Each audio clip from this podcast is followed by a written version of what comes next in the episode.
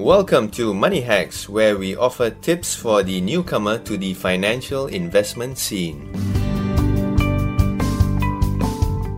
Hi everyone, I'm Ernest Lewis and my co-host is the Business Times digital editor Christopher Lim. For this opening episode, we are with the Straits Times business editor Lee Sushan and correspondent Grace Leong. So, Sushan, let's give you a scenario. Say I'm a virgin investor, a young professional in the first year of my working life, and after eating economical rice for most of the year, I actually have $1,000 to spare in savings. Now, what do you think?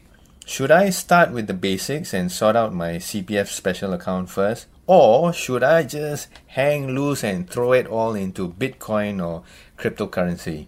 Let's step back and let's take a more general approach and a more basic approach.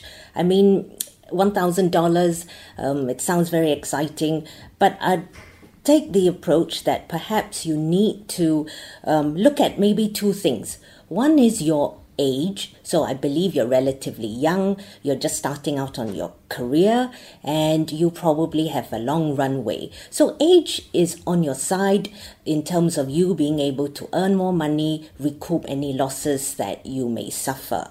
The second point I feel is that, yes, this $1,000 isn't, relatively a lot of money. It's possibly some money that you can afford to lose. So on these two counts, I would say that $1,000 perhaps you could give cryptocurrencies or even other more risky investments a try. I always believe that when you're young, it's good to learn some of these lessons, take the risk. Once you put your money into an investment, you usually find that you will learn about it, you'll find out as much as possible about it. So this may be actually a good learning lesson. So the trick, I guess, is to see it as part of life's journey at such a young age, where I can take more risk at that age, but still apply the golden advice of dividing my savings into percentages, huh? I believe you're starting on your investing journey. It's fine possibly to take a couple of risks. Of course, by all means, put your money into the CPF special account. I believe at the same time what you're earning, you should be putting money there. But yes, take a look and maybe evaluate some of these investments. I think no harm at your age to give things a try. Of course, I think I should caution, say for example, cryptocurrencies, for example, it's a risky investment. There's hardly any regulation out there. So perhaps whatever money you put into it really has to be a very small part of your entire, investment portfolio. So maybe out of the $1,000, perhaps not even the $1,000, perhaps 10%, 20%, you could try and put it into the risky investment. I would just say that given the price at which it is trading now, people think it's a good deal. But I would give the analogy of the Great Singapore Sale. Something is cheap, you go in and you think, hey, a good buy, it's a good bargain, I'm going to pick it up. But is it something that you need? Is it something that is good for you? Many people make the mistake of buying something on sale simply because it's cheap. So if you go and buy and invest in this Bitcoin or cryptocurrencies, be aware that you should be buying it because you think it's a good time to get into it, not simply because it's cheap. So you should have done your checks and looked into it and said, okay, maybe this is something I want to get into it, and hey, now is not a bad time to do it, so I'll go ahead and do so. Now, Sushan, here's another scenario for you. If I'm a newcomer to the investment scene, let's say I'm a retiree, and through decades of savings, I actually have more than the other young professional in the earlier scenario.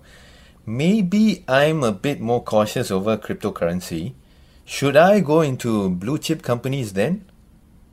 Much as I would like to say that you are newly retired and you have all this freedom and maybe you should go for the Bitcoin or the cryptocurrencies, I'm afraid I'll have to say that I don't think that's a very good idea.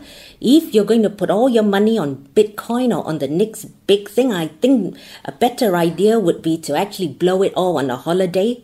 At least you'll have nice memories when you are still eating your economy rice. The sensible answer, I think, is that, you know, you need to make your money work for you now that you're retired. You can't afford to take that many risks, as you will not have a very long runway for you to earn the money back. I think that many people who have just retired do fall a bit into this problem where, for example, they do get into a bit of a panic. They realize they may not have that much money saved, and they do think that if they can only make it big on this one investment, be it cryptocurrencies or be it something else, they think that they will be able to be safe and financially sound for the rest of their lives. But more often than not, I'm afraid, there are quite a number of cases where people end up losing all their nest egg. And it is very difficult to start from scratch if you are in your 50s and 60s. So I must urge everyone that you should curb your impulse to put it into that, you know, one big investment. Put your money on the blue chip companies. They should pay a dividend. There may be some capital gains. And the most important thing is that you'll be able to sleep soundly at night. Thanks, Sushan. Chris and Grace will now talk about some basic fears when it comes to cryptocurrency investment. Grace, as a virgin investor, all my friends are pulling me in different directions about what to do with my extra money or savings. And I've heard that this Bitcoin or cryptocurrency trading has been associated with money laundering, linked to hacking, fraud, and even theft. So, you know, if I invest in Bitcoin, am I really going into ethical investing? Well, some would say there's no such thing as an ethical investment. It really is about whether you believe in the technology behind Bitcoin or cryptocurrency. And also, I think it's going to be kind of hard to launder money through Bitcoin because through the distributed ledger technology, it would kind of be easy for people to find out who you are. And Bitcoin is also very illiquid. So money launderers, I think, will have a better time laundering through the USD than Bitcoin. Like I said before, I mean, only when you understand the technology, then you should go into it. And some of the experts that I've spoken to, like Ms. Radish Singh, a partner at Deloitte, she believes that it is better to wait for more maturity in compliance and controls just for peace of mind. As you know, regulators have been cautioning about risks and vulnerabilities for fraud and manipulation. In other words, without proper checks and balances or investor protection in place, and enforced disclosure requirements for such trading, investors would do well being conservative. What remains is continued surveillance and supervision for Bitcoin investments. This means having international governance and global rules set by regulatory agencies. Only then can we see momentum for virtual currencies or Bitcoin investing become mainstream. So, for moving into cryptocurrency in 2018, it's better to adopt a wait-and-see approach? Yes, it would seem so. Well, thanks Sushan and Grace for answering based on our scenarios of typical newcomers to the investment scene. And now to you, our listener, we'd like to invite you to pose your own questions or scenarios to Money Hacks. Just click on the address above or below this podcast. That brings us to the end of this episode of Money Hacks, where we help you make sense of trends and your finances. Do note that any financial or investment information in this podcast is for use in Singapore only and is intended to be for your general information. Any particular investment or decision should only be made after consulting with a fully qualified financial advisor.